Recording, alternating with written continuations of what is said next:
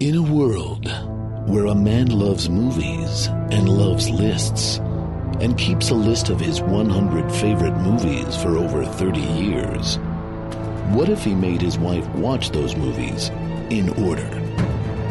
And what if he made her talk about it on a podcast? Would she like them? Would she hate them?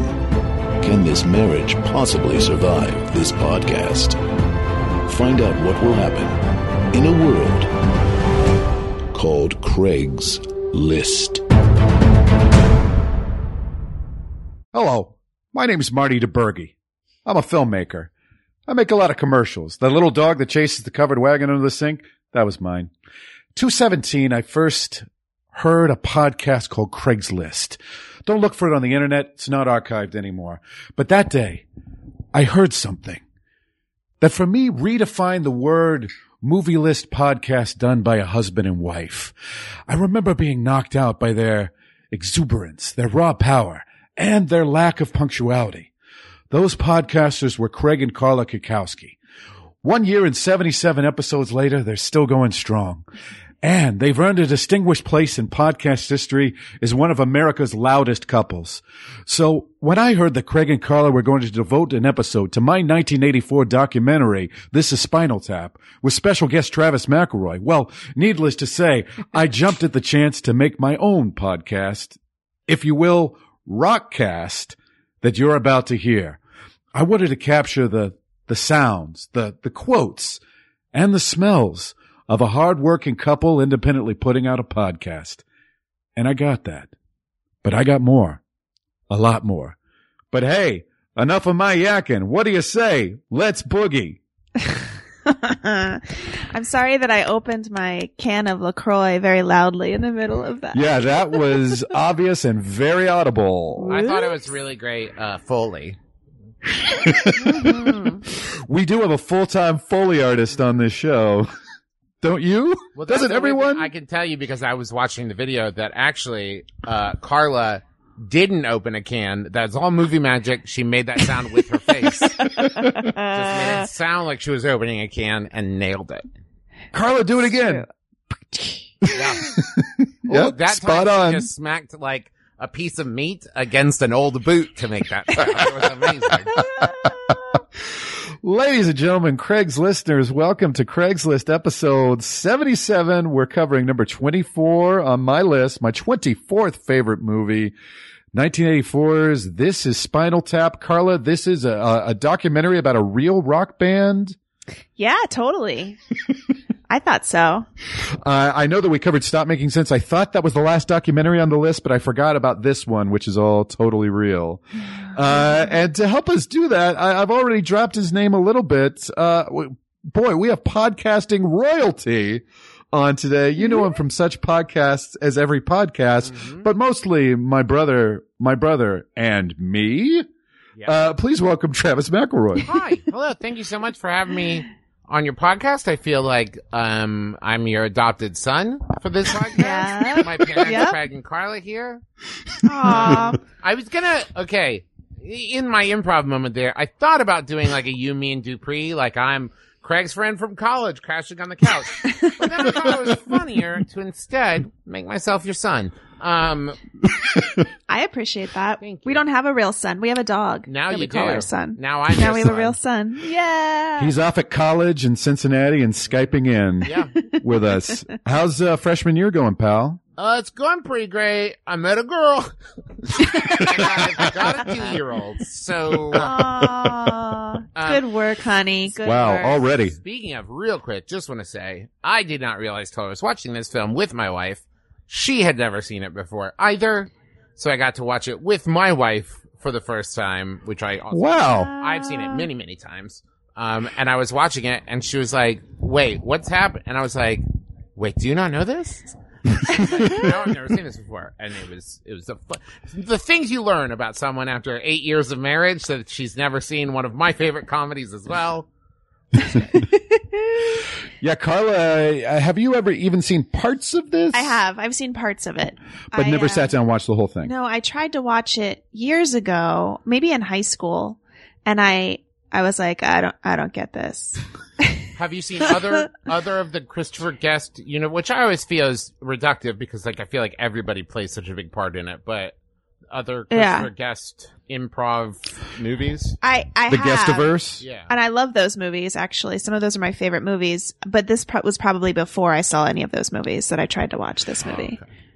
Yeah, it'll be interesting to contrast it with our experiences with the Christopher Guest directed ones, because all of the DNA is kind of present there, but there are some, I think, distinct differences in just the approach and the style of it a bit. But it's basically, it's an improvise. The gig is up. This is a fake movie. It's a mock documentary, if you will, a mockumentary, for lack of a better term. That's brilliant. Did you just coin that? Craig. Oh, we're going to be so rich. TM. We can send you to grad school, son. You're going to grad school. I think that this is of the Guestiverse, other guests, and really I will say other mockumentaries I've seen. I think this is maybe the most successful because it really is shot and filmed like, maybe it's just because it's the quality of the film from the 80s versus like quality of film that it's actually being shot on. I mean, like the actual physical quality of, like, it gives it a much rawer documentary feeling to me. Yeah, it's very blown out, and it looks very much like those rock documentaries from the 70s, like The Last Waltz and Song Remains the Same, which is Led Zeppelin. Well, and the other guest films, the other guest mockumentaries don't really have a template that they're following in the same way that this one does in terms of it being a rock documentary, right? Like, there's no documentary about a community theater necessarily. Right. Well, yeah. So, good point. I also feel like in the editing, there's something about in this where there was like long, and this is going to sound like I'm knocking it, but this is actually a huge compliment for me, is like there are parts of the movie where nothing is especially funny or interesting is happening, and but it's in there, and so that feels very real to a documentary. Like the moment of them, there's a moment of him complaining about the size of the bread versus the meat. And it feels like an improv scene that never quite goes anywhere. And that's what makes it feel like a real conversation that someone might really have with someone who like wants to complain, but can't think of a good thing to complain about. And it feels very real and not like a joke.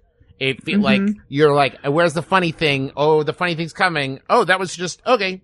And like that makes it feel very realistic to me. Yeah. I agree. Yeah. There's something very unpolished about it. Apparently most of the takes you see in the movie are first takes as well, because they wanted pure reactions. And there's a fair amount, if you're looking for it, of breaking in this movie too. And as a 15-year-old, or I might have been 14 because this came out in 1984. I saw it on the big screen, when it came out. And you did? Yeah, wow. My best friend Toby and I went to see it with his dad because we had to go to Springfield, Virginia, and we had to be driven there because we were 14. I don't know what his dad thought of it, or if he thought it was funny or real or whatever, but we immediately fell in love with this movie. And knowing that years later I'd be an improviser, I think it's very telling that my favorite comedy at the time was completely improvised, though I did not know that at all. There was just something about it that felt very different and real and unpolished. And I like the fact that I could kind of see people laughing at times. But you knew it was a comedy. Oh, I definitely knew it was a comedy. I didn't fall for it being a real band or real documentary. It's weird to me that I was reading the IMDb kind of trivia, because that's what I do when I like a movie, because I'm a big old nerd. And there's a lot of like they reference like Liam Gallagher and Noel Gallagher from Oasis, like, and Noel having to break the news to Liam that it was fake. And like the 30 seconds in, Marty DiBergi compliments the band on their punctuality, and I'm like, that. Up till that moment, I could see where you thought, like, maybe this is a real movie. But then he compliments a rock band on their punctuality. How do you, after that, keep thinking? But I will say that, like, as far as DNA, like, you talked about, and then you became an improviser. Like, I will say that the guest movies really informed, like, if you've ever watched the 6 episodes of the My Brother, My Brother and Me TV show, like, we went into it saying, like, and then we'll know what we want to happen in this scene, but we're not going to script anything or write anything. We're just going to, like, honestly have the conversation and honestly react to people. And, like, we told people, like, don't try to be funny. Just talk to us, and, like, because you are a real person who does this real thing. So, like, when we were talking with the mayor or talking with, like, the owner of the store, those are actual, you know, the actual mayor and the actual owner of the store. And we didn't want to script anything because then it would feel fake. And we kept referring to it as, like, a Christopher Guest movie. And then we do the same thing with the Adventure Zone, where, like, we know what we want to happen, you know, because Griffin has, like, set it up and said, like, in this scene we have to reveal that. He doesn't tell us this. But then we improv the lines within the beats, which I think is maybe one of the most, like, brilliant storytelling conventions, is, like, as long as we get the plot points moving, say whatever you want in the middle of it is so fresh and, like, a good, like, interesting to watch and listen to.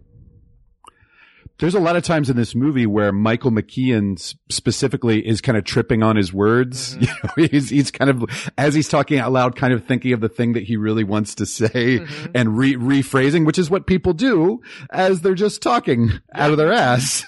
And it feels so real and grounded. And it really conveys, I mean, whether they intended it to be this or not, it really conveys this feeling of, like, this band that thinks very highly of themselves and really considers themselves geniuses. But then when pressed to, like, answer a question about their music, they, like, are trying to sound really lofty and smart, but they can't actually, like, formulate.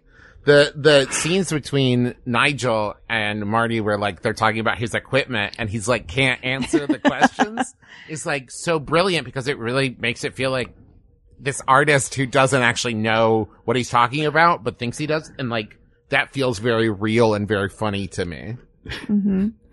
Yeah, I love that scene where he's talking about the amps going to 11. It's so funny. That's the most famous line from the movie. Oh, is it? I'm glad that you liked it, because it's so immortal, like, that scene with all the guitars. I mean, they must have shot so much material. I know that I think they shot over 100 hours of footage this. And how would you ever finish that movie? Like, that's really impressive to me that you would shoot that much and then. I believe they had 3 editors. Wow. Who worked on it. And this is film too. Yeah. This is not video that you're shooting on. You're shooting on film here. So, they definitely were burning a lot of film to get to the gold. I mean, I will tell you, not that it compares, not that I'm trying to keep drawing a comparison between the two, but for the My Brother, My Brother and Me TV show, we did 6 episodes. Each one was 22 to 23 minutes long. And we shot 24 hours of film for each episode. Or it wasn't film, it was digital. But, like, you would just shoot and shoot and shoot and shoot and then be like, okay. But I will also say, to our credit, and I bet that you could make a 3-hour version easily of This is Spinal Tap. Cause, like, the first edit of each of our episodes was, like, 45 minutes to an hour long. And then we had to trim that down to 23 minutes. But, like, that is, I will say, one of the downsides of kind of shooting like this, where you shoot and shoot and shoot and you're like, I loved all of that. Okay, great. We can use 25 minutes of it. Yeah. But I just read Parker Posey's autobiography, and she talks about this, where when the cast goes to watch the Christopher Guest movies for the first time, they're always, all of them are so disappointed because they remember all the amazing things that didn't get in the movie. Yeah. All the gold, and sometimes it's just like one little moment, you know, that you had just like a great line or a great moment or a great reaction. But then when cutting it together, you have to think of the whole purpose of the scene and not just isolated moments, you know, so you got to get it down to the bare bones of what's most efficient. So this was I think this is the shortest movie on my list. This is 82 minutes. So it's tight, which Carla was very thankful for. I think, having just sat through Amadeus recently. But I will also say, I looked it up because I've always been curious about it and I never knew why. So there are scenes where you can see the band members have, like, cold sores. There's, like, a whole B-plot of them having an opening act. It was like an all-female opening act from which all the members contracted herpes. Oh my gosh, amazing. Cut from the movie. None of it exists in the movie. And so, like, there are then just random scenes. And what's interesting to me is, until I looked that up, I thought, and I mean this sincerely, that there was, I know what you're going to say. I thought that there was a secret, like, subtle message that like Nigel and David were like in some way had a physical relationship. Thing. Yes. And I thought the exact same thing. That was supposed to be a hint that like one of them gave the other one herpes. And like that was what we were supposed to. And then that's why like Nigel is so jealous of Janine and like that's what I've always assumed. I 100% thought that, especially because I think that the scene about how they met, like when they were kids, is like right after that. Yeah. And it really leans into that idea of they might be secretly in love with each other or whatever. I stand by. You cannot take away from me that Nigel isn't in love with David. I will believe that they are not in love with each other, but the way that Nigel looks at Janine and David when they kind of kiss at the end is so like, I'm convinced. Like, there's a part of me that's like, I think that that's what we were... At the very... Maybe it's not even romantic or sexual love so much. It is just, like, incredibly deep platonic love. I was listening recently. There's a podcast called Cocaine and Rhinestones, and they do a whole episode on Buck Rogers and Don Rich, and they talk about, like, the two of them, like, being like almost telepathically linked, their ability to, like, do what the other one is thinking. And, like... Then I watched this movie again, and I was like, I think that that's what they're trying to... It was like the two of them are so deeply connected, like, be that whatever relationship you want to read into it, that the interjection of Janine is... it's just so good. I love this movie. The fun thing is they're borrowing from... There's no one band that serves as the template for Spinal Tap. They're borrowing from various bits of rock history. So that's basically Paul and John and Yoko, that dynamic, definitely, of the two, like, childhood best friends with the girl who comes between them. Were you a metalhead when you watched this movie for the first time? No. See, that's the thing is this was never... So I was born in 83. Yeah. So, like, by the time I watched this movie, I want to say in, like, high school, it was, like, mid to late 90s. And so I am familiar with it. Like, I grew up listening to a lot of, like, 80s bands and everything, but never the bands that this is clearly aping. But I will say... I love the music in this movie. It's always been part of the thing that drew me to it is like, yes, it's funny, but also it's very good. Like, but it also is really good. It's very good music. Like, after I watched it, I had Tonight, I'm going to Rock You Tonight stuck in my head for like the rest of the day. Like, I do legit. They use that song in Rock Band.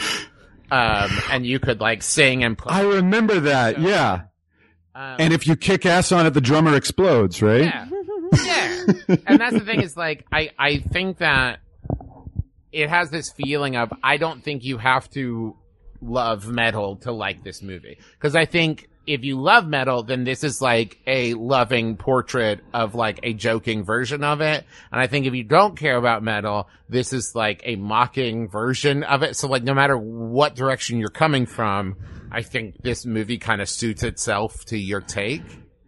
It's win-win. Yeah. And I will also say that it's very universal now that like we've been doing live show tours and stuff for My Brother and Me and Adventure Zone. There are parts of it, like the part where they get lost in the bowels of the theater and can't find the stage. That has legit happened to us on tour before. And like we like ended up in the lobby or something, you know, like that has happened to us. It is very universal. I also think like knowing these actors now years later and having seen them, the guys in the band and so many other things, it's even more impressive, the music, because you realize like, oh, they aren't really musicians, but they are probably, yeah, you know, like they can really play these musical instruments. It's very impressive. Yeah, I mean, Christopher Guest plays a mandolin at some point. Yeah. He plays piano. Yeah. I will also say I love Christopher Guest's voice, I was going to say. Yes, absolutely. Well, that's the thing. It's like I think that one of the things that makes this movie so great to me is like, I really, and maybe I'm completely talking out of my ass, but I feel like they made it like a documentary first and a comedy second. So like they kind of really, I think, are playing the band more than they are being funny about being the band. So like, when they're on stage, it really seems like they're really enjoying playing music in front of a crowd and like You know, when they're like, it all seems very sincere, and out of that comes, I think about the Stonehenge scene, which is another very famous scene where they're like legit into it in a way that then when the funny thing happens, they're kind of reacting to it legitimately upset that it is happening. The same with when Harry Shearer gets stuck in the pod. Like, you can see Nigel and David like keep leaning into each other and talking about it. And like, they're not being funny. And because of that, the funny thing is able to just happen. Mm-hmm. And like, I've seen this movie probably 30 or 40 times. And this is the first time I noticed that the stagehand is taking a blowtorch to the pod at the end. Like, there is fire on the pod where he's trying to open it up. And it's like legit fire on it. And that's so funny to me. It's so great. Yeah. Mm-hmm. I think the main stylistic difference between, you know, the mockumentary format obviously has been perfected by Christopher Guest in his work, and then in so many sitcoms as well, of The Office and Parks and Rec and whatnot. And then also reality TV, pervades our lives too. And we know that format. Mm-hmm. So the main thing that distinguishes this mockumentary made in 1984, I think, is there's no cutaways to talking heads. Mm-hmm. There are, right. There's interviews with the band members and there's the concert sequences. But I think now, while Derek is trapped in the pod, you'd cut away to Derek talking about being trapped in the pod and how the guys weren't helping him and whatever. And it wouldn't be as funny as it plays out in this movie of just playing out in real time. You don't need the commentary on it. You just need to watch it, but it's a lot more subtle. And I think that's why it works also so much for me. Also, the talking head scenes, the interview scenes in this include the filmmaker. Yeah. Which isn't something that you would see now, I don't think. You don't know who made Guffman. Yeah. Right? And you don't know, like in Parks and Rec, you don't know who that person was that they were always talking to, right? Yeah. Or exactly. I don't think The Office, I think. Yeah, The Office, they eventually revealed that, right? I didn't watch the last season, you guys. Non-canonical. But yeah, that's in the final season, right? Yeah. That's the thing is, like, I think because this was so, I don't know, it might be the first mockumentary, but at least very early in the format, there was no artifice. There's much less artifice to it. It's mm-hmm. not like, oh, yeah, well, this is how you do it. You do it like this. And so, like, the only format they were following was actual documentaries. You know what mm-hmm. I mean? And so, like, without the established joke structure, you end up with this very sincere format where, like, if you don't know that it's funny, you might just watch it and be like, okay. You know, but mm-hmm. like, once you know it's a joke, the sincerity of it is what's so funny. Is like the fact that they are like all taking it so seriously and that it like is so important feeling. Like, for example, there are parts of the film where they're talking about like shows getting canceled and like that they went from playing like 10,000 seat stadiums to like 1,200 seat venues. We're like, that genuinely affects me in like a way where I feel bad for them. Like mm-hmm. legit, it's like, oh, that sucks. Like, ah. Oh, and they're trying so hard. And like, it really does get me in a way, you know? Just in the same way, if you were following a band around on tour as a documentarian, you'd try to weave together a narrative from the raw footage right. that you have. You know, this kind of happens there with the, with Nigel dropping out of the band and then, you know, all the friction with Janine. And then that moment of David inviting Nigel back on stage at the end is genuinely affecting to me as well. Yeah, it is. It's very sweet. So I wonder what happened when Christopher Guest decided, oh, I'm going to go do a similar thing, and why? Because everybody else was involved somehow, but Rob Reiner was not ever involved, right? In the Christopher Guest movies? Maybe just because he had moved on to being a serious filmmaker. Mm. Maybe, possibly. It's just a weird thing, I think. Maybe not. I don't know. But I didn't know if there was some sort of story or lore as to what the reasoning behind that was. If there was beef between them. Yeah, yeah. I mean, I also wouldn't be surprised if, like, I think about this a lot to compare it to one of my other favorite movies, which is with, like, Young Frankenstein, where Mel Brooks and Gene Wilder basically it was Gene Wilder's idea. It was Gene Wilder's movie. And then, like, Mel Brooks was brought in to work on it by Gene Wilder and basically became Mel Brooks's movie. Now everyone thinks about it as a Mel Brooks movie, but it's Mel Brooks and Gene Wilder. Like, they wrote it together. It was Gene Wilder's idea that he pitched to Mel Brooks. And so I wouldn't be surprised if there was an element of that with this movie where, like, yeah, it was all very collaborative. Harry Shearer, Michael McKean, and Christopher Guest all wrote it with Rob Reiner. But it kind of feels like, to me, the later movies, Christopher Guest wanted to be in charge of them and, like, made his movies. And maybe, like, Carl Reiner just wasn't on board with that. Well, Eugene Levy was his partner for... That's right. At least the first two. Maybe co-wrote some of those, yeah. Yeah, Young Frankenstein is a good point of comparison because part of... what's so funny about it is just the authenticity. This feels like a legitimate universal black and white classic monster movie. And so it's that devotion to style that earns it extra points, as well as the performances being authentic and funny. Some in Young Frankenstein are more over the top than others, but it's fairly grounded, definitely compared to the rest of Mel Brooks's oeuvre. And listen, I love... I love Waiting for Guffman. I love Mighty Wind. I love Best in Show. I love all of them. But there's something to be said about, like, it feels like in those, especially once you get into, like, Mighty Wind and, like, the later ones, where it feels like people are trying to be funny. They're trying to make a comedy rather than moments of comedy coming out of sincerity. And it's just, it's not that one is better than the other. It's just two different feelings, you know, two different kind of, where I feel like the comedy in Spinal Tap really comes out of, like, so there's the scene with, I think it's Paul, what's his name? Paul Schaefer? Yeah, Paul Schaefer as the promoter, and they're in the Artie Fucking Palmer Records. Yeah, and they're in the signing, and, like, no one's there.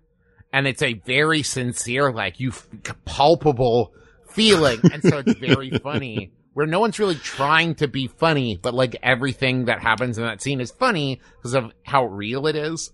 And, like, that kind of thing where, like, it would be a completely different feeling scene if people were trying to be funny. If you had a character walk in and, like, make a joke about them or something, like, that would be a different scene than it is.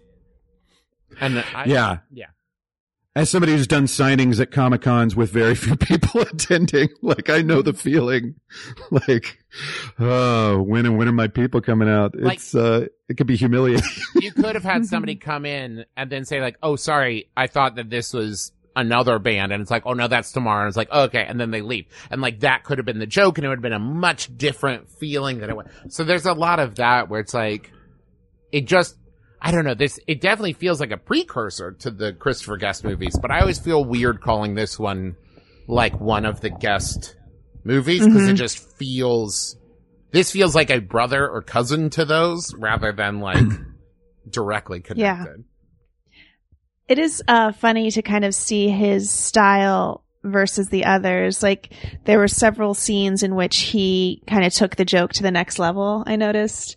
Like, the vomit. The talk about the drummer dying of someone else's vomit. Yeah. Harry Shearer says, yeah, he choked on vomit. And Christopher Guest immediately says someone else's vomit, which is super silly, right? But super funny. But you can kind of see that sensibility already because his movies later are just sillier in general. Yeah, Nigel to me is the breakout character from this movie. I mean, I really fell in love with Christopher Guest watching this movie. And this was before he was on SNL, because he joined the SNL cast in the fall of 84. This movie came out, I believe, in the summer of 84. So I don't think I was familiar with him from anything other than Spinal Tap when I saw this. And Nigel was such a real character to me. And I loved the accent. I loved his role in the band. I loved that he was a little kind of pouty and passive aggressive. And he really is one of my favorite characters from a comedy of all time. And so then I really started following Christopher Guest's career and would get so excited when he popped up in things like Little Shop of Horrors.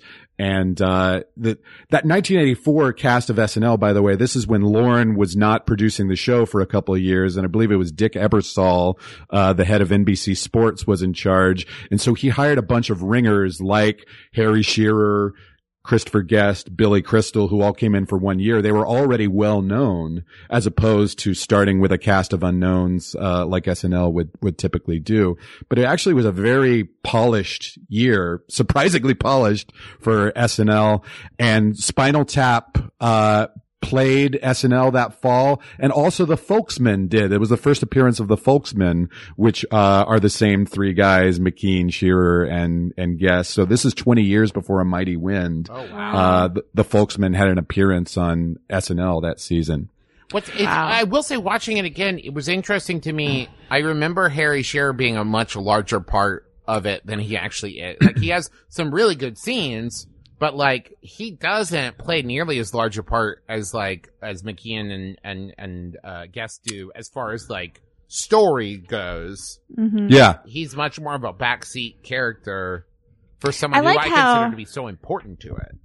I like how his character comes together at the end when they're on the rooftop bar talking about what they're going to do next. And you kind of realize, because he's just like, we'll do this musical. I'm excited about this. I'm excited to not have to do this anymore. And you realize, like, oh, he's just been along for the ride the whole time. He's just that guy who's like, that friend of yours that you're like, let's go do this. And that guy's like, okay, I'll do whatever. Well, he's the bass player. Yeah. That's the old stereotype of the bass player. Well, especially considering, as it's established in the story, that like Nigel and David have been friends since they were 8. And then at some point, he joined them. Yeah. You know what I mean? But I will also say, like, he has maybe one of my favorite moments in the whole movie, which is after the whole Stonehenge conversation, and like Ian quits, and he goes just like, and he says like, just a technical question.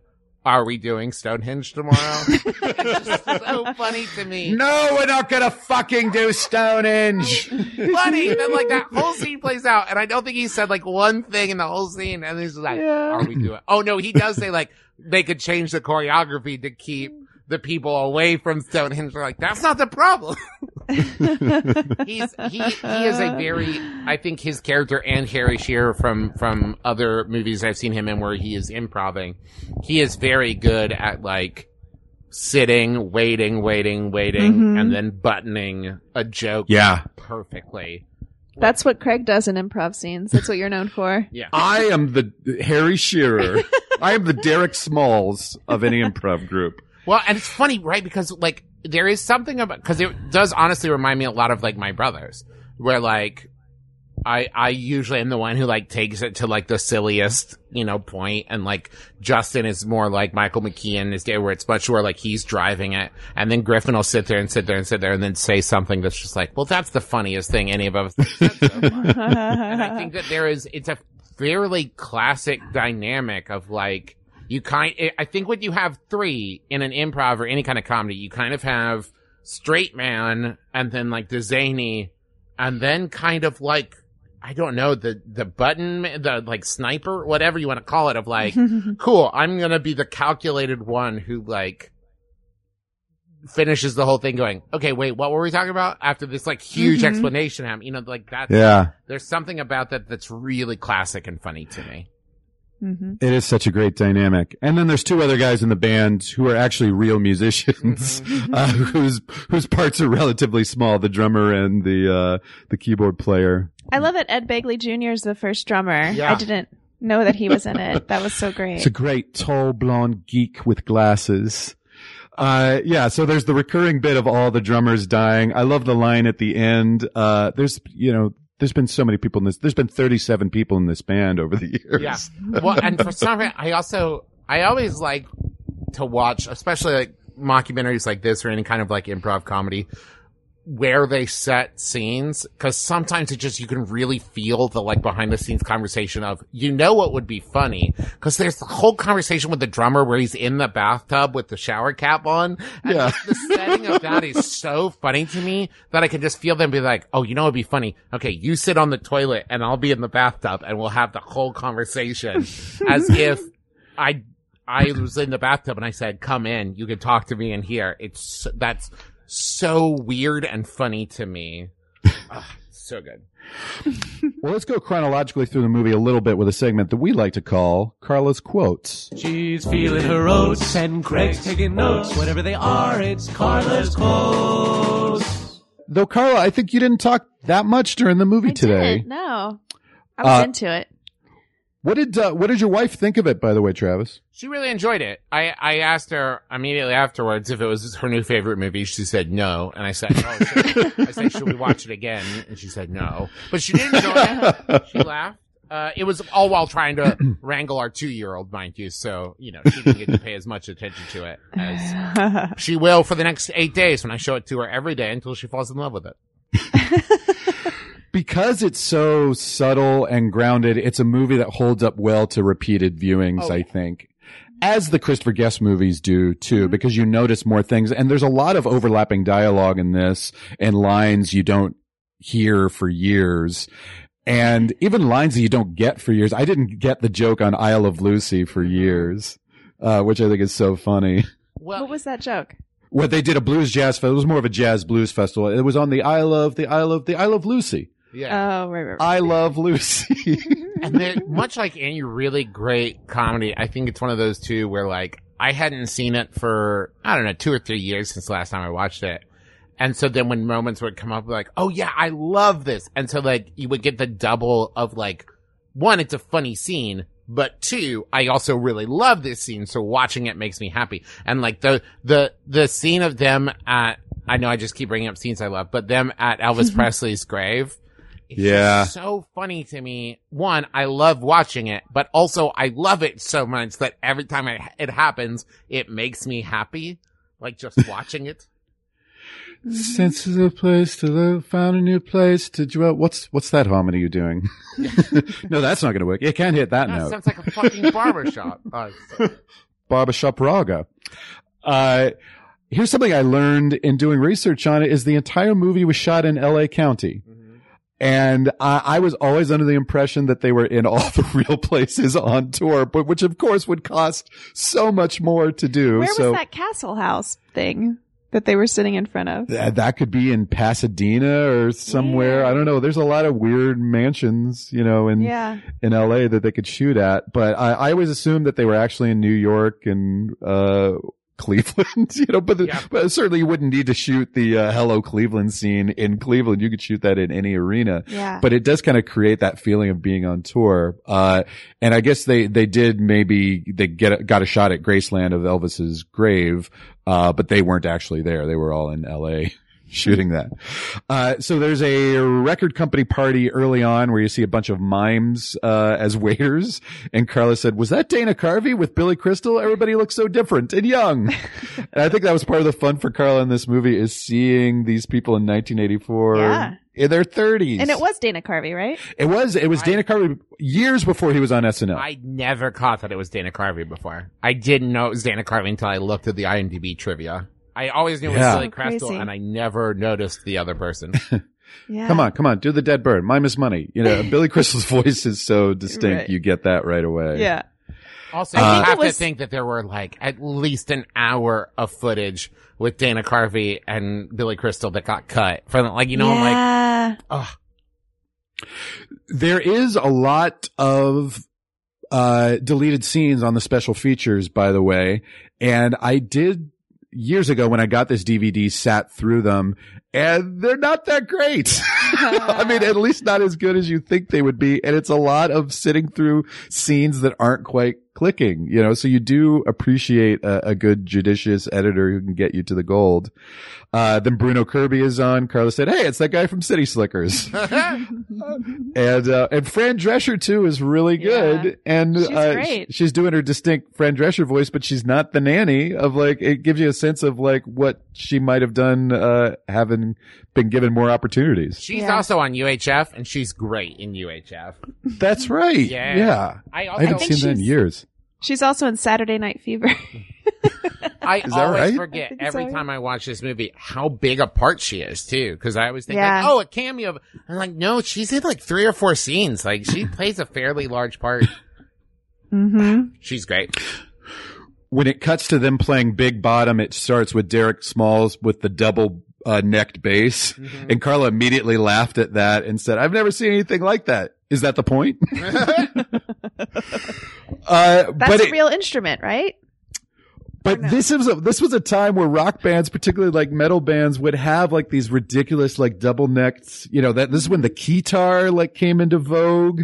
There was a Cheap Trick video where Rick Nielsen had like a 4-necked guitar that he was playing of like, and if you watch the video they shot a video for Hellhole, one of the single from the album, and it's funny, but it's really not that different from a typical video you might see on MTV, which is kind of the point of satirically, which is like, this looks just like a video. Yeah.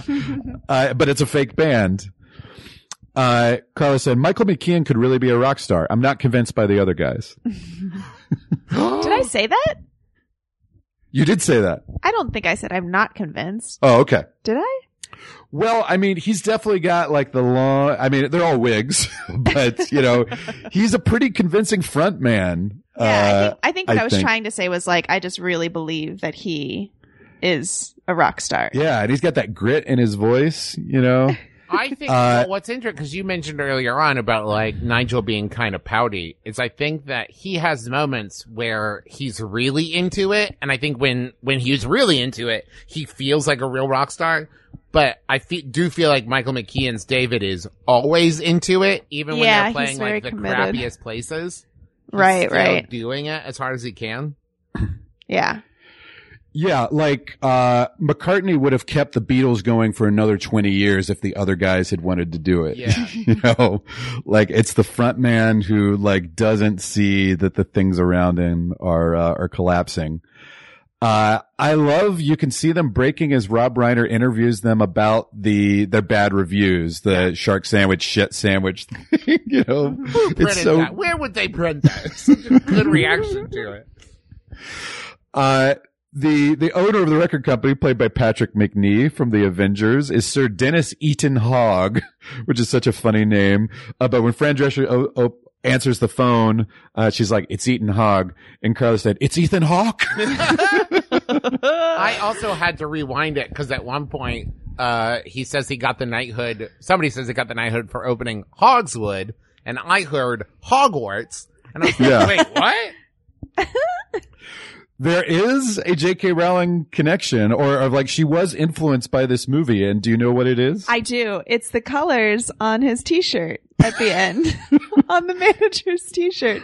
It's the Gryffindor colors. Oh, that wasn't what I was thinking of. In the scene where he quits, he's wearing a shirt, and I was like, oh my God, that's Harry the Gryffindor logo? What she has said is that she was influenced by the constant death of Spinal Tap drummers for the Defense of the Dark Arts teachers not lasting more than a year at school. That's funny. So in her mind, that was a Spinal Tap reference. That's crazy. Do you know, Travis, about Harry Shearer's lawsuit against the studio that made this film? No. I guess he is suing them for $125 million in back royalties, claiming that off of merchandise and record sales that he has only made, respectively, I think it was $81 and $91. What? Off of the merchandise and record sales from this movie. And they're trying to get, I think it's Vivendi was the company, to revoke their copyright and return the rights to the actual members of Spinal Tap. So this is a lawsuit that is pending. Oh, so this is like happening now. This is happening now. But yeah. But Christopher Guest and Michael McKean aren't involved. I think they are also now involved in the lawsuit. Wow. Huh. I wonder if this is the kind of thing, because like, I wonder if this is the kind of thing where when they were making the movie, somebody said like, okay, cool. Because it was only $2.5 million. And so like, and which is, you know, I don't know, money. Don't get me wrong. But compared it's money. For like movie budget seems very low. And so it really seems like, hey, okay, we'll fund your movie, but like we own it. And like, you know what I mean? Cause like, yeah. I thought merchandising and record sales would come out of this, you know? So I don't know. It's weird that it's gone this long and it's like, you know what? It's weird that we haven't made any money off of this, right? Yeah. I owned the soundtrack and listened to it constantly back then. My friend Toby and I, it's interesting you said you're going to show it to your, every day to your wife for a week. My friend Toby and I, in the summer of 85, once it had come out on VHS, we decided we were going to watch that every day for a summer. And I think we made it through 10 days of consecutively watching it, and then eventually got bored, not with the movie, but the idea of it. And Purple Rain, we were alternating that movie and Purple Rain as our two favorites at the time, which I believe does not hold up quite as well as a story, though it's got great, Prince concert footage, of course. They made a 20-minute demo version of this, before, and some of the scenes from the demo made it into the movie because they felt that they couldn't write a script, that it had to be improvised. And so in order to prove it to the studio, they shot a 20-minute demo version first, which is unusual. I like to watch the movie and try to figure out what the, cause I think like the interview with Marty and them where they're talking about like the drummers dying and the reviews and stuff, that feels like something you could do in a day. The stuff like with the guitars and the speakers, that feels like, I watch it and I'm like, what's the 20 minutes and what's the like stuff they did with the budget, you know? Yeah. I think, the stuff with Janine was added later to give it, some sort of semblance of a plot arc. Story. Definitely. Arc, yeah. That's exactly what I thought as soon as she came on. I was like, oh, now they have to make a story out of this. So they bring in the lady who's going to break up the band. Now, obviously, the three lead guys are Americans, though Christopher Guest is like the fourth lord of something Guest Hayden or something. So he is British royalty. His father was a British consulate or something in the United Nations. Sure. And so he has dual citizenship. But the other two guys in the band are Brits, as well as June Chadwick, who plays Janine, and Tony Hendra, who plays Ian Faith. I think Tony Hendra gives a great performance in this. He's very believable. Very unnecessary, because like when he is maybe it's just like the nature of improvising too, but like when he is flustered and improvising at the same time, like that's a really hard thing to do, to like be emotional and emotionally committed and then be like having the conversation about like, and I'm here and I'm doing, who is this? Who is this? Who are you? Why are you? What? Like that's a really hard thing to pull off and be funny at the same time. And I think he does a great job. I love that scene where he quits. I love his scene with Angelica Houston with the Stonehenge monument, which she's made 18 inches. And yeah, he was best known for being an editor at the National Lampoon. So he had, I think, produced that Lemming show that Christopher Guest was in the early 70s, along with Belushi and Chevy Chase. And I love the line when Marty DiBergi is asking him about the smaller crowds for Spinal Tap, of like, do you think their appeal is waning, or do you think he said, no, I just think their appeal is becoming more selective, which is such a great line. There's also it's a really tiny moment in that scene. I think it's that scene where he's talking about the cricket bat on the table, and he's like, yeah, it's more of a, and he's trying to think of the word, and Marty says affectation, and he just kind of goes right past. He's like, well, it's, and he like doesn't react to the word affectation. Where it's like, that's exactly what it is. Like you're trying to be hard and carry this thing. And it's so funny to me. Affectation. Well, it's necessary sometimes. Here's Carla and Tony Hendra. His eyes are amazing. Is he doing that on purpose? Yeah, I I love also the cutaways to earlier versions of them. So they were the Thames Men. So they were like a British invasion band, like Jerry and the Pacemakers, like Herman's Hermits type thing, when they're singing Gimme Some Money, and that's so well done. And then they remade themselves into a flower power hippie band for Listen to the Flower People, and those just look like a video that you would see from like 1964 and 1967 respectively. There's also that moment in the Listen to the Flower People where it's like a close-up on Derek Smalls' face just saying, like, I love you. And it's just like it's so weird and perfect. Here's a little bit of trivia. I wanted to delve deeper into the catalog of Christopher Guest on IMDb because I'm like, he's such a comedy icon, you know? But he mostly is concentrated on his own projects, you know, ever since Guffman. And do you know in the last 30 years how many non-Christopher Guest movies that Christopher Guest has, the ones that he wrote and directed that he has appeared in the last 30 years? How many that he has appeared in? How many movies he has appeared in? And the answer is 4. Only 4 movies that he did not do himself. He has 90 IMDb credits, but most of them are playing Nigel Tufnel on like talk shows and stuff that. Well, he's married to Jamie Lee Curtis, right? So that's a full-time job. Well, no. So he doesn't have to work, was what I was thinking. Oh, he definitely doesn't have to work, but it's interesting for somebody who is such, I think, a comedy icon, how little he works in other people's stuff. So, can you name any of those 4 movies from the last 30 years? Princess Bride. That's 87, so it's a little further back. Right. Oh. But one of them is a Rob Reiner movie. Oh, I have no idea. And it's a drama. The Story of Us. And he plays a doctor in it who is appearing at a trial. No idea. And he's being interviewed by Tom Cruise. Oh, A Few Good Men. A Few Good Men. Yeah, Christopher Guest has a serious role in that. Yeah. He played Ivan the Terrible in Night at the Museum, Battle of the Smithsonian or something like that. That tracks. He's in a Stephen Frears movie with Judi Dench called Mrs. Henderson Presents, playing a British lord in that.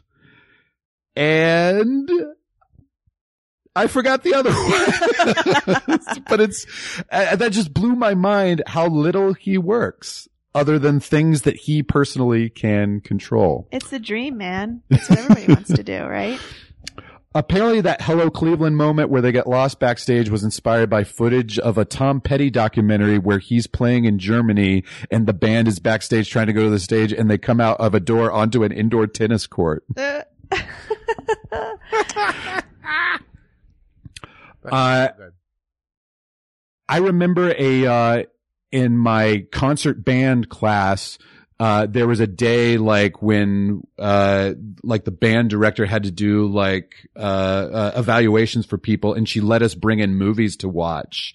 And so I brought in Spinal Tap, and it was during that scene where they have the fight in the studio where they're yelling fuck like 50 times in a row at each other that she finally came in and turned it off. She's like, you can't watch this. What are you doing?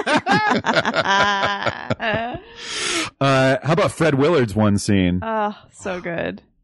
Once again, another thing where like his humor comes from like, he's not trying to make jokes. Like the moment he's like, oh, they might think I'm part of the band. No, of course, I'm just kidding. Where it's like, that is not inherently funny, but the way he does it and the scene in which it happens is so good.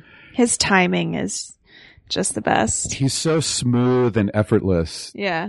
Too. As opposed to like, we talked about people kind of talking over themselves or having to rephrase of like, his improv is just flows like it's so great. And when he says that we have all your records, well, not your records, but like rock and roll, it's so funny to me of like, wow, that thing you just said is like monstrously insulting, but you said it in the nicest way.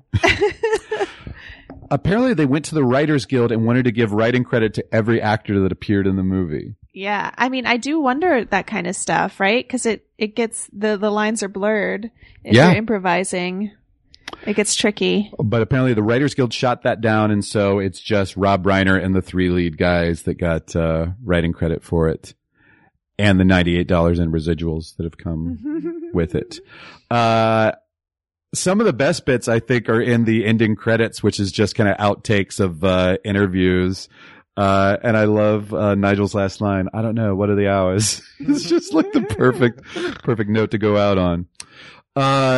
Travis, is this an A for you? Oh, definitely. I think that this is a comedy classic. Like, and maybe there's a classic movie in general. It's well made. It's indicative of its time while still being timeless. I think it is perfect. Carla, what would you give it? I will give it an A-. Okay. What does that stand for? It stands for A minus Catherine O'Hara. If Catherine O'Hara had been in this. You wanted more ladies. That was specifically Catherine O'Hara. I will say that it is one of the things that is lacking of, like, when you look through the movie of, like, female representation, it's not good. Like, it is not good. And, like, there's a lot of, like, sexism and stuff that does exist that is on some level forgivable, I think, because of the nature of, like, you're not supposed to like these people and they are sexist and, like, that is part of who they are. Yeah. But there is also something that when you think about, really the only two main female characters are Janine, who is breaking up the band, and Fran Drescher's character, who is the one telling them they're not allowed to do the thing they want to do. Like, yeah. Not great. But I mean, the stuff they're satirizing with the Smell the Glove cover, I mean, if you look at a Scorpions album cover from around that era, it's not that far off from what metal bands were actually doing. So it's certainly a worthy thing to satirize. Yeah, it totally fits the topic. Mm-hmm. It's one of those things where you got to find, like, your own kind of divide between, is this on purpose and we're supposed to feel this way, or is this something to do with the making of the film that you would have corrected if you made it now? I don't know. Maybe the manager would be a woman now. Sure. Yeah. Well, I still love this movie as much as I always have. It was at number 24. I'm going to keep it generally where it is, though I think I'm just going to put it slightly after Sunset Boulevard and E.T., which we've already covered, and ahead of The Hustler. So Spinal Tap is pretty much holding its place. Sunset Boulevard and E.T. are even higher in my regard. Travis, you want to improvise a brief scene with us? Of course I do. Yeah. I think us trying to live up to the accents and legacies of the real characters might be too much to ask for. So, but I'm going to be Marty DiBergi, since I've already done that character, and I'm just interviewing a couple that's at a Spinal Tap show. So you are a man and a woman you've just attended a Spinal Tap show. Okay. Hi, Marty DiBergi here. I'm here with a couple of fans.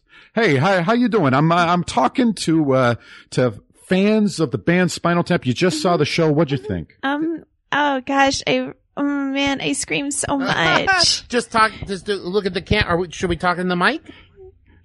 No, ignore the mic. You know, just be yourselves. You know, be natural. Oh my gosh! Just want to get your natural reactions to the show. I've always wanted to be on the big screen. Okay, this is probably going to play on basic cable. So I liked. I just thought all the songs were great. The energy of the crowd. It was so good.